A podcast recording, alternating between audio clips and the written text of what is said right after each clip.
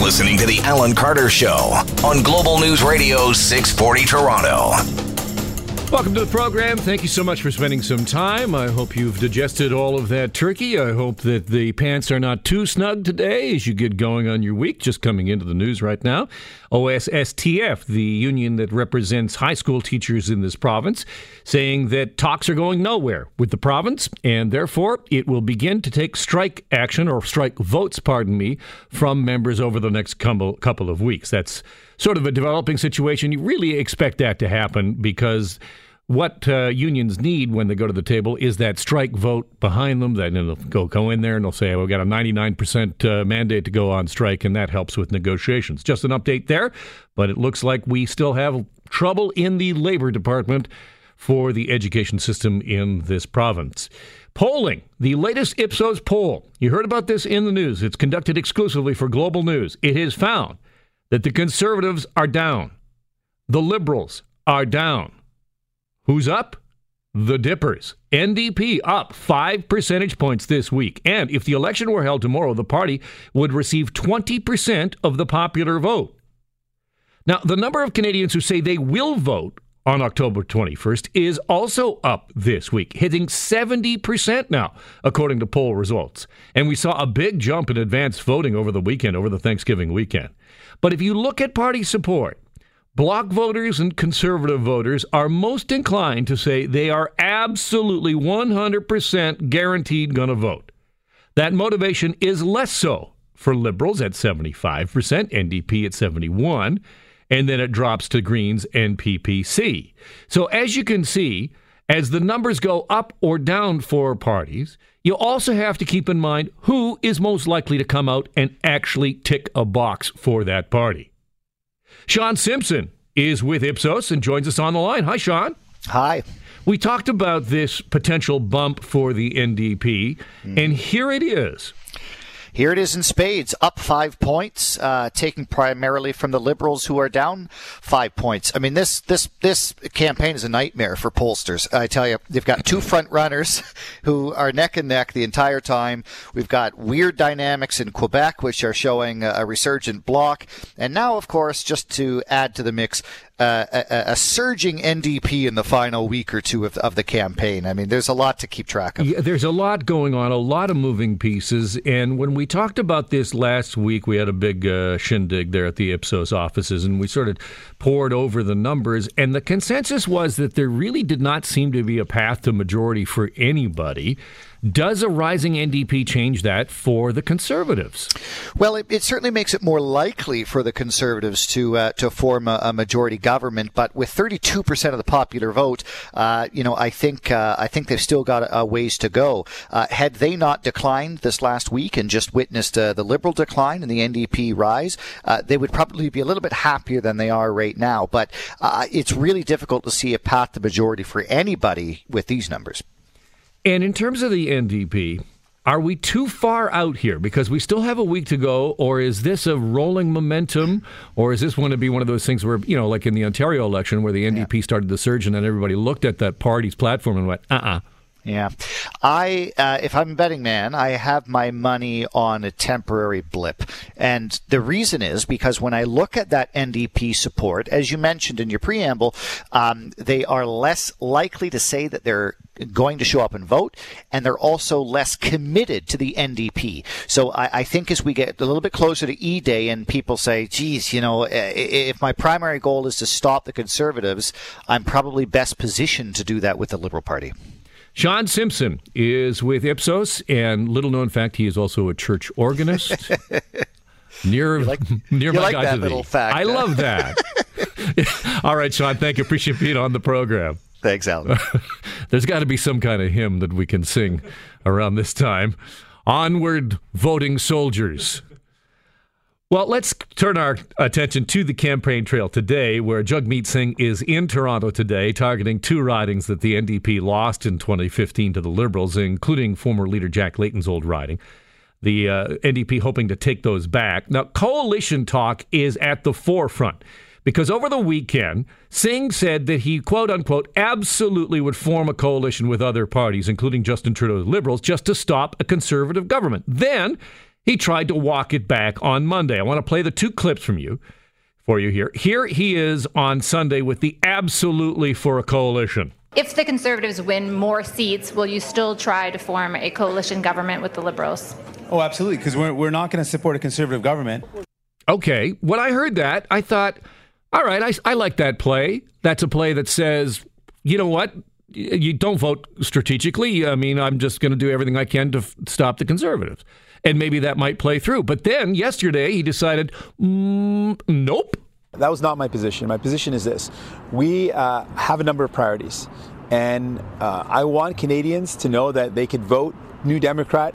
And perhaps that is what is behind, as you heard Sean Simpson saying, a blip, a temporary rise for the NDP. I wonder if people will look at that. That is, I think, the first misstep by Singh, significant misstep by Singh on the campaign trail to sort of say the one thing and then try and take it back. And all of it has made that coalition now is going to be the major talk throughout the rest of the week. And the coalition, that word has a sort of a dirty tinge to it in Canada, which is strange because there is a long history of coalition governments, of minority governments. And today, here is Singh trying to, you know, wrap himself in the flag of Tommy Douglas. In Canada, our history is one where so many of the things that we're proud of happened when you, you voted, when people voted for more New Democrats.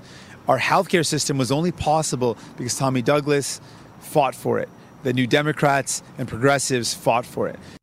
So that is Singh still walking back from coalition, but then still sort of suggesting, well, remember back in the past when we got all these great things, all, all of this social security and social safety net was because of minority governments where the NDP held the balance of power in a coalition. Meanwhile, Andy, Mr. Scheer, now every time he says coalition, he kind of spits it like it's got a bad taste. There is now a clear choice between our party and an NDP Liberal coalition, which will raise taxes, uh, kill jobs, drive out investment, cancel big projects. Uh, I know Canadians won't want that to happen, and that's why I'm very optimistic for October 21st. And what's strange today is Mike Le Couture from Global National asked him a number of times about how that would work, what support would he, you know, how would he govern in a minority situation, and all he would say is, "We're going to win a majority." That's it. We're winning a majority. And I'm not certain how how smart that is because you may remember back in the day. Remember when uh, Stephen Harper won his first minority? He was cruising towards a potential majority a- against Paul Martin. No, pardon me, it wasn't against Paul Martin. Uh, it was the second time around, and he said, "Well, majority," and the country got spooked. And I think there's a potential here for that you know, Mr. Scheer saying majority to spook a big portion of the country. Let's turn to the Liberals. Justin Trudeau says a re-elected Liberal government will improve access to mental health services and home care for the elderly. He'll establish a pharmacare, pro- pharmacare program. Uh, Trudeau making those promises in Fredericton this morning. Now, the Liberals swept that area in 2015, but are widely expected to lose seats this time around in the Maritimes. Now, we enter the final, sta- final stages of the campaign, and here is the liberal play. This is old as time itself, telling voters that marking a ballot for anyone but him will simply elect a conservative. You're saying that uh, voting liberal is the only way to stop conservative cuts. Are you trying to scare people, Green voters, NDP voters, into voting for your party? I think people remember well the cuts uh, and the choices that Stephen Harper had made for 10 years uh, that hurt Canadians that hurt our veterans, that stopped investing in communities through infrastructure. The choice that Canadians made in 2015 to turn their back on the Harper years was the right one. So, with six days to go, I'm wondering how you're feeling. After your weekend of pouring gravy over mashed potatoes, did you talk a little turkey? Did you talk a little politics over the Thanksgiving weekend? I know it came up in my house. A couple of times people turned to me and said, Well, what are you going to do? And I said, What I'm going to do is I'm going to carve this bird. That's what I'm going to do. No politics at the table. We tried tried to tamp it down a little, you know, because things get heated. Especially with my sister was there, and she's a teacher, and she has a, and my my brother-in-law is a firefighter, And uh, I won't tip my hat as or my hand as to which way they're thinking. I, they didn't tell me. But let's just say things can get heated around the table. And over this next week, there's going to be a lot of Canadians really wondering about this whole coalition business. And so many people thinking, well, do you listen to that carrying call from the Liberals that says a vote for the NDP is a vote for the Conservatives? You hear Sean Simpson talking about a rise for the NDP could put the Conservatives in a majority position. That's what happened with Jack Layton, folks. Orange Wave made a blue majority. Someday, this election's going to end.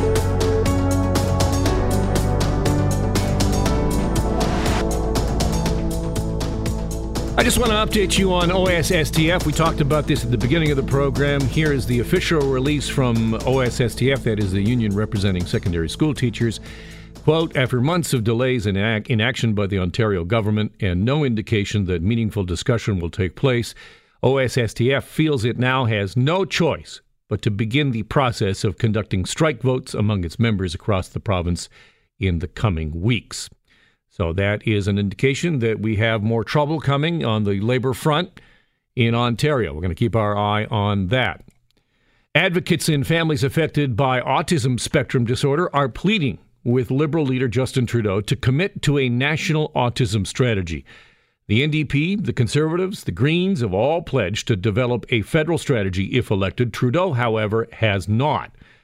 In Ontario, a bitter battle has been fought over provincial support for autism services. After former Ontario Social Services Minister Lisa MacLeod announced changes to the funding framework in 2018, thousands rallied on the front lawn of the provincial legislature in protest. Parents also protested inside Queen's Park during question period, tearful mothers pleading with MacLeod one on one. Now, MacLeod was eventually shuffled out of that ministry, and the government largely has backed away from those changes. Gives you a sense of the power of that lobby. And what does that mean for the federal liberals? Joining me is Travis Dhanraj, our Queen's Park Bureau Chief. Travis Dhanraj joins me on the line. And Travis, what do the federal liberals say when it comes to a national autism strategy? The Liberals basically won't commit to enacting a national autism strategy. However, they say that they are doing enough to support families across the country that are dealing with autism spectrum disorder, and they point to other initiatives uh, like the t- child disability benefit. They say that they're going to be doubling funding to that, and that's going to give parents about fifty-six hundred dollars a year, tax-free. Uh, that can help a range of families dealing with severe disorders, including autism spectrum disorder. But what the autism community is saying, Alan, is that that is not enough. That you you have to have a national strategy uh, when it comes to this, and they point to what happened in Ontario, and they say the federal government needs to step in here. And being this being politics and an election, just because you don't have a strategy of your own doesn't mean you're not going to critica- criticize the other guy. Yeah, exactly, right. And and and so it's interesting because the conservatives say that they will have some sort of national strategy, uh, but they want to consult first. And so the, the autism advocates that I'm talking to, I was talking to Laura Kirby McIntosh, who's the president of the Ontario Autism Coalition. Um, and uh, you know some of her quotes are in my store if you go on globalnews.ca. But essentially, what she says uh, is that that's not sufficient either because there have been consultations. There, you know, is a, a plan in place. Uh, right now, or a blueprint for a plan, and that you know we need to get on with the action of putting this national strategy into place. We don't need to consult more. And interesting to see the number of you know high profile people coming out saying that there needs to be some sort of help. We have Eugene Levy out there doing press today saying that you know Premier Ford, you've got to reverse these cuts, and all of this push. And you wonder what this will do at the ballot box, if anything at all. Yeah, absolutely right. I mean, we we, we saw in Ontario how determined uh, parents of children with autism can be when it comes to their kids you know, we saw thousands of people on the front lawn of Queen's Park. We saw parents in the, the gallery, um, you know, screaming at the, the then Minister Lisa MacLeod. Uh, parents, you know, going one on one with her, essentially demanding that they change uh, their policy. And I mean, to a degree, that, that that has worked so far.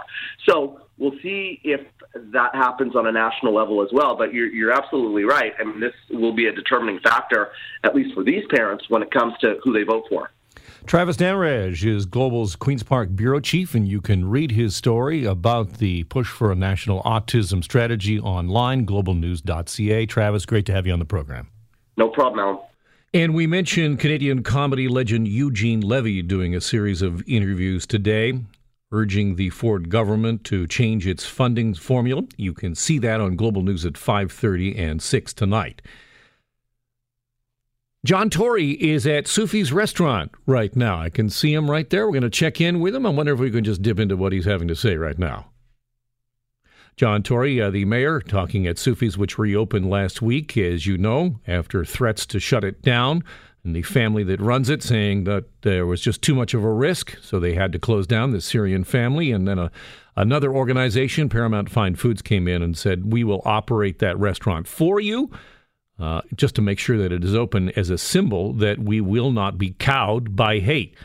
And the mayor speaking now. I just see if we can get it up here. the fire service has to be called to go and rescue someone who has clearly violated very well marked areas that they're He's not talking about the Scarborough Bluffs they're here. also putting other people in the city at risk because the fire department then, with the trucks tied up rescuing them, is not able to go somewhere else. And should people And be charged? I just hope people could come to their senses and stop this foolish behavior that has gone on for many years. But I'm just not sure the right solution is to send them a huge bill for thousands of dollars. In which case, people may not may decide not to call the emergency responders, and uh, that would be potentially even more tragic. How much do those rescues cost the city? Well, they cost thousands of dollars. I mean, it's amazing that when you deploy an ambulance, when you deploy a police officer with two, a police car with two police officers, when you deploy fire trucks, um, you know, it costs in the end thousands of dollars because they are expensive pieces of equipment. They're well-trained, expensive people that are professionals that are on those vehicles, and so it costs thousands of dollars or hundreds at least. And of course, it happens multiple times. And so I'm not excusing the behavior. The behavior is inexcusable. It's dumb. It's stupid. It's inconsiderate. Um, it's uh, I I love getting to the castigated by John. Tory. And so, in that sense, people should smarten up. But, Smarten up. Um, I'm told by the professionals that if you said to people one of the consequences when you get in trouble on the Scarborough Bluffs will be to get a huge bill, uh, that may cause people not to call. And at least when they get in trouble, if they're that dumb, they should call and get help. Uh, and and uh, you know, we just hope people stop doing it. Mayor, there's been some criticism of you and of council after we saw a baby hit on the weekend and also. All right, we'll go away from that. That is John Tory speaking live outside of Sufi's restaurant, taking all manner of questions, just taking some questions there about whether or not people dumb enough to climb around on the Scarborough Bluffs and need to be rescued should actually foot the bill for it. Some harsh words from the mayor there. Dumb. I want to talk about Syria. Get you updated on what's going on in Syria. The Turkish president has now said that his troops and allied Syrian opposition forces now hold substantial terri- territory within northeast Syria. Erdogan says the offensive has so far liberated approximately a 386 square mile area from Kurdish groups who he considers terrorists for links to an insurgency. Erdogan has defended Turkey's offensive in an op ed in the Wall Street Journal, calling on the international community to support the initiative or begin admitting refugees from Syria. However, the Turkish push has triggered widespread condemnation, with Washington wanting the offensive stopped and a ceasefire declared. I'm Charles de Ledesma. Meanwhile, the U.S. president says that he's fully prepared to destroy Turkey's economy if its leaders continue what he calls, quote, this dangerous and destructive path in Syria. Here's a report about Trump yesterday announcing a halt to negotiations for a $100 billion trade deal with Turkey. A new round of sanctions against Turkey with a warning that tougher ones will follow if the Turkish government does not halt the violence in Syria and agree to a long term settlement on the border. But that threat follows the president's conversation just over a week ago that essentially opened the door for Turkey to invade. And there is no indication that Turkey will halt its bloody assault. Now, here is where things are going to get very difficult and very frightening for the world, I believe, because this is not just a local, uh, regional conflict. It has the potential to draw more forces into it in a kind of a Balkan quagmire that is reminiscent, we hope not, of the summer of 1914. Kurdish fighters now have really been driven into the arms of Assad and Putin. So the Kurdish fighters that previously were fighting against ISIS now have to join forces with the other side. And why is that? Well, the Kurdish commander in chief explains why his forces are finally ready to partner with Assad and Putin Mazloum Abdi is the commander in chief of the Syrian Democratic Forces, and I found this so interesting. I read this in foreignpolicy.com. It was issued yesterday, again, by the commander in chief of the Syrian Democratic Forces, essentially the Kurdish commander in chief, who writes We believe in democracy is a core concept, but in light of the invasion by Turkey, and the existential threat its attack poses for our people. We have to reconsider our alliances. The Russians and the Syrian regime have made proposals that could save the lives of millions of people who live under our protection. We do not trust their promises. To be honest, it is hard to know whom to trust. We know that we would have to make painful compromises with Moscow and Bashar al Assad if we go down the road of working with him. But if we have to choose between compromise and the genocide of our people, we will surely choose life for our people. That is the Kurdish commander in chief writing in foreignpolicy.com about why the Kurds are now looking at an alliance with the Syrian regime and with the Russians. And now we have Turkey facing off against Syria, backed by Russia with Americans now pulling out and saying, well, stop, but don't stop. All of it destabilizing a region already incredibly unstable. It bears watching. It is a frightening development in that part of the world.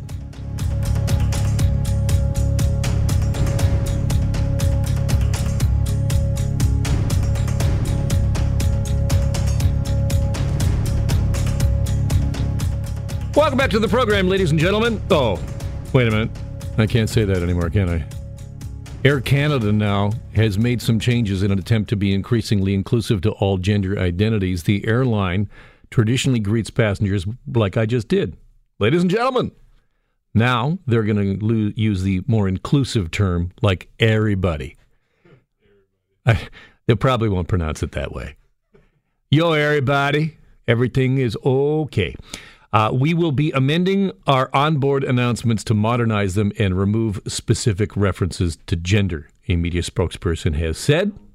We work hard to make sure all employees feel like valued members of the Air Canada family while ensuring our customers are comfortable and respected when they choose to travel with us. No more, ladies and gentlemen, on Air Canada.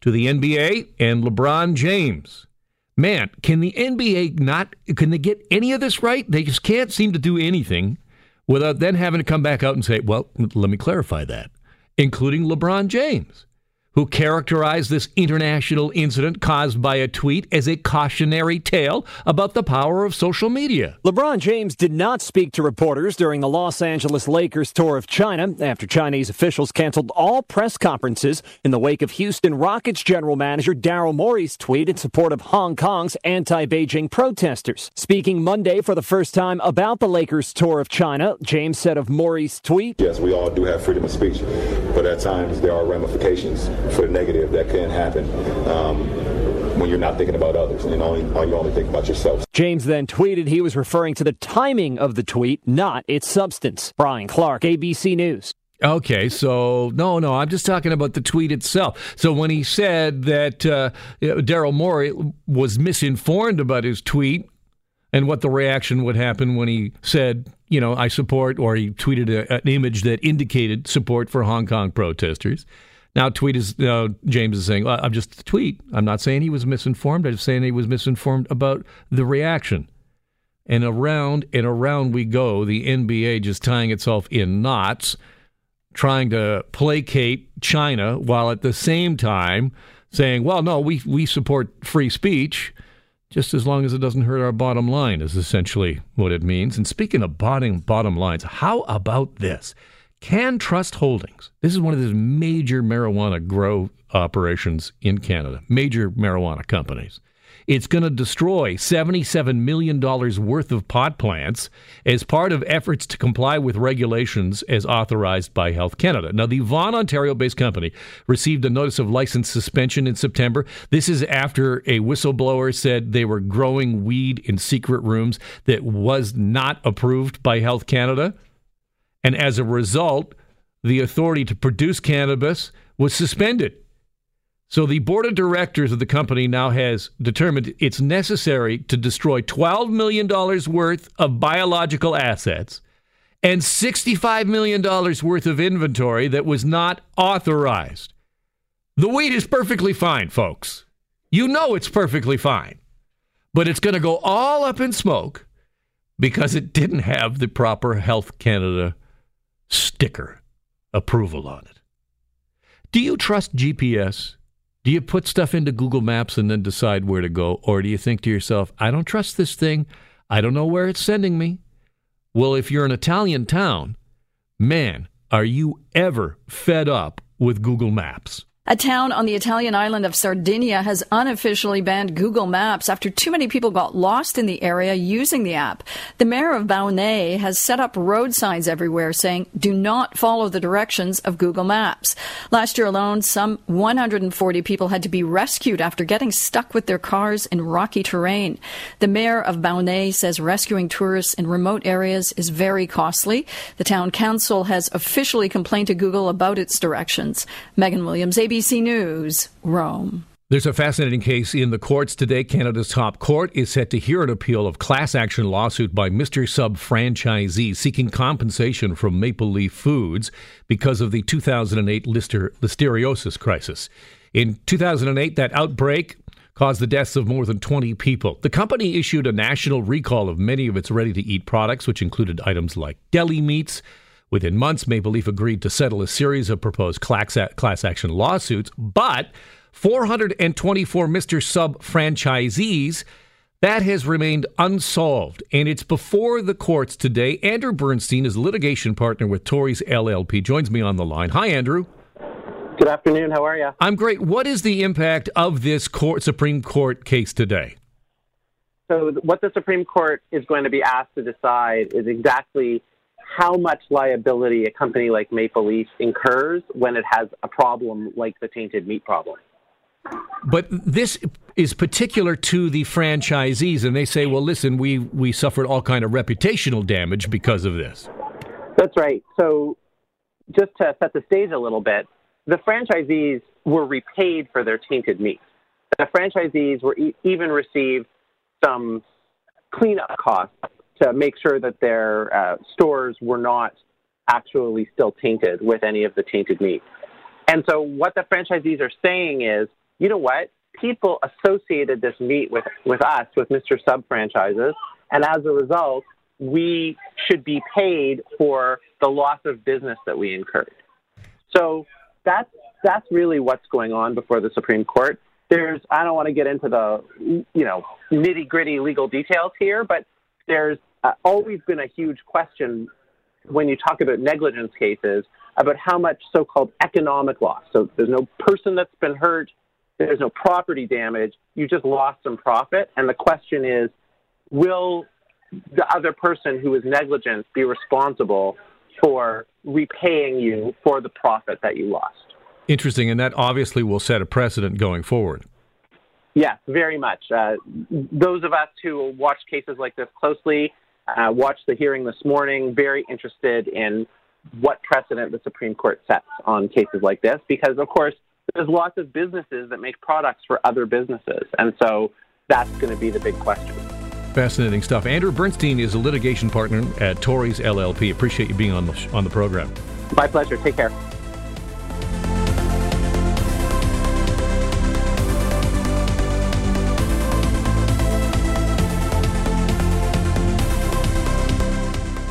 Welcome back to the program and rock and roll news to talk about the nominees for the 2020 Rock and Roll Hall of Fame are out. I don't know if you put a whole lot of stock into this kind of thing, but if you do, here are the nominees Notorious B.I.G., Whitney Houston, Dave Matthews Band and Motorhead are among the first timers on the ballot, while returning acts getting another chance include Nine Inch Nails, Depeche Mode, Judas Priest, and Rufus featuring Chaka Khan. Chaka Khan. The 16 nominees up for inclusion, scheduled to take place on May 2nd in Cleveland, are rounded up by Kraftwerk, which has been nominated five times previously, MC5, Todd Rundgren, and newcomers to the short list Pat Benatar, Soundgarden, T Rex, Thin Lizzy, and the Doobie Brothers. Alan Cross knows more about music than most people alive and joins me on the line. Hey, Alan. We do this every year, don't we?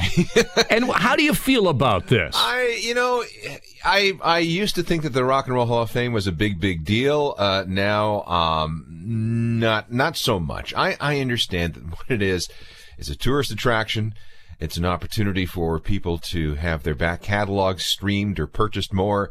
And it is uh, very much an old boys club where you try to get your favorites for whatever reason uh, uh, in into the hall. And I'm, I'm looking at this year's list, and I'm thinking to myself, this is a pretty populist list, in the sense that no one has gone really, really deep to find some you know, obscure blues or or uh, R and B or rock and roll pioneer to put on the ballot. I, you know, there's there's very there are very few people who will look at this list and go, I don't know who that is. I don't know who that is. I don't know who that is. Everybody knows everybody on this list. Always, though, we look at who's been overlooked, and here are the list of eligible acts overlooked this year. Some who have been previously nominated but have not been inducted, and these are head scratchers for me, Alan. Willie Nelson. That is a very strange one, considering not only was he or is he a very, very famous performer today, but he was a songwriter for so many other country acts back before we knew who Will, Willie Nelson was. He, I think he deserves to be. Here. I think he I has to be in there. Joy Division's not in there. I, I know that's that's sad, and that's because this is an American institution, and they don't really understand what happened to Britain in 1979. But uh, Joy Division, I mean, you so many bands, so many American bands, you don't even have them without Joy Division. Well, you look at the list here, and we have Nine Inch Nails. Nine Inch Nails wouldn't exist without Joy. Exactly. Division. Not a chance. And what, Rage Against the Machine's not in there. Uh, I have a feeling that even if they were in there, they would say thanks, but no thanks. That would be great. I'd be great if they just showed up and just trashed the place. it would be. It would be pretty cool. Motley Crue. How is Motley Crue not in the Rock and Roll Hall of Fame? Ooh, that I'm. That's a very good question. So here's where we get into the discussion of what is criteria for Hall of Fame material. What did you have to do in your career to make you so extraordinary that you deserve to be placed in this rock and roll mausoleum for all time, a long time, alongside greats like Elvis Presley and Chuck Berry and the Beatles and so on. So what, why make the argument? See, here's what, what happens in these things. There's about a thousand people who vote on the Rock and Roll Hall of Fame inductions. And everybody has to make their case whenever an artist is brought forward. I would love to know who would champion Motley Crue for inclusion. Here's why. Well, they, they, they had a drummer who's, who drummed upside down. Uh, they had a bass player who couldn't move because his hips were frozen. Uh, they had a singer who uh, got into a car accident and killed the drummer of another band. You know, I, I don't know. I mean, good records. They sold a lot of concert tickets. Are they Hall of Fame material? I don't know. This is where we get to argue. Yeah, I'm not going to argue in favor of Motley Crue. No, no, I, I mean I'm not. Uh, but I, I can see that you know if you if you say that they are representative of you know that kind of L.A. You know, not I'm not grunge. What's the, the you the know the L.A. Metal. Strip? That hair metal. I mean, they're representative. They're probably the the cream of the bad crop there. Yeah. Let's just go down the list. You know, Pat Benatar, does she deserve to be on here? Well, there has been and continues to be a dearth of women in the hall. Yeah. Uh, she was a hard rocking woman in the early part of the 90s or early part of the 80s. She was an MTV staple back then. Okay. She, she did break a lot of ground for a lot of people. Dave Matthews Band, uh, been around for quite some time. They, uh, they're, you know, one of the premier jam bands. Uh, yeah, yeah. I, I, just lost enthusiasm for that. Jam band. Uh, Alan, you've said jam band, so I'm going to have to let you go. Oh, sorry. That I'm was the bad That's, Yeah. As soon as we go into like a 14 minute violin solo in a rock show, we're done. Yeah, okay. Alan Cross is a 640 Toronto music industry expert and, of course, host on 102.1 The Edge. Alan, always great to have you on the program. Yeah, thanks. Google has unveiled a new Pixel smartphone and other hardware devices today, all aimed at getting people more dependent on its AI. Pixel 4 phone promises to respond to AI queries faster. There's a Wi Fi system for home, getting the AI features for the first time, and a new speaker and wireless earbuds as well. Let's talk gear, shall we? Mark Saltzman is our tech expert and is on the line. Hi, Mark. Hi, forgive the noise. I'm still here at the Google Press event in New York, but good to chat with you. So, what did you see and what did you think? Yeah, well, probably the star of the show was the new Pixel 4 smartphone. I mean, Google has done quite a quite a good job, especially in the photography department with this series, and, and this new phone uh, looks to be no different. In fact, they brought on none other than Annie Leibovitz on stage to talk about using this phone for the last year. So, I mean, it, it excels in a lot of areas that other smartphones uh, don't. And that's primarily in the night mode they call it night sight, where they can you can really take some beautiful photos in dim environments, which is where most other phones fail at. And they showed some remarkable uh, images on there. The AI was really interesting, uh, as you as you touched on. Um, it's got uh, on-chip AI, so it's not just reliant on Google's home servers separately. Uh, you know, where it has to connect over the internet. Um, and um, they, I love this. Oh my God, this this voice recording feature now. You would appreciate this uh, as a as a journalist, as a reporter. Like, get this. You can talk into the phone, uh, or have a, a teacher or a professor talk into the phone, or uh, in a business meeting, and it it transcribes your voice into text for you very accurately using AI, artificial intelligence. Uh, it, it was a pretty impressive phone. So that was one of the biggest uh, products today. So definitely, that's what I think. You know, a lot of Canadians are looking to upgrade their device, and that should be available soon. So pretty cool stuff there. It, it seems like AirPods have sort of taken the market in terms of the wireless earbuds. I, I have them. I love them. I, I, I, mean, I spend more time thinking about where they are than anything else. Uh, do you think Google can make a dent in that market with these new earbuds? Yeah, so they're, they're they've got these Pixel Buds. It's their second generation uh, products that are a lot smaller. Like a lot of people like AirPod quality, but they don't like the look of the AirPods. Um, so I think that Google is is leveraging the design where they're almost not even there. Like they're just they really go inside of your ear, and they're also leveraging their their um, their artificial intelligence. So of course, it's got built-in Google Assistant. You may have seen that demo of the language translation in real time, where somebody speaks. Uh, you know, uh, something in, in their mother tongue, and, and you hear it in English in, in your ears in real in near real time. So they, they didn't demo that one today, but they did talk about it. And another, of course, having your personal assistant in your ear, five hours of battery life or 24 hours with the case. So comparable to AirPods, but uh, it, you don't need an iPhone, of course. It'll work with any device, and that doesn't have to be a Pixel smartphone either. So yeah, they were they were pretty impressive. New colors as well. I, I I'm personally not a fan of the way the AirPods look. You know, that's just me. Um, my three kids love it, but uh, I, I didn't try them out yet. I'm, I'm in the area now where you get to actually get your hands on, so I can't talk to the quality, but uh, but um, definitely cool. And then they also have new Nest speakers. So smart speakers, of course, very popular in Canada, as you know. And the new Nest Mini, so it used to be called Google Home Mini. Now they're putting it all under the Nest brand. It's got uh, some new artificial intelligence. And one really cool feature, get this, if you are uh, somewhere else in the world and you've got your smart speaker at home and it hears your smoke detector go off or your carbon monoxide detector going off, it will actually notify you on your device that there is an alarm going off in your home and uh, do you want to call the local authorities back in the GTA, for example, near your home?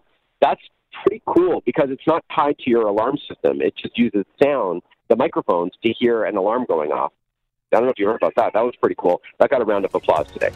Mark Saltzman is our tech expert who is covering the new Google unveiling of all the new gadgets for us. Thanks, Mark. Appreciate, appreciate you being on the program. My pleasure. Thank you.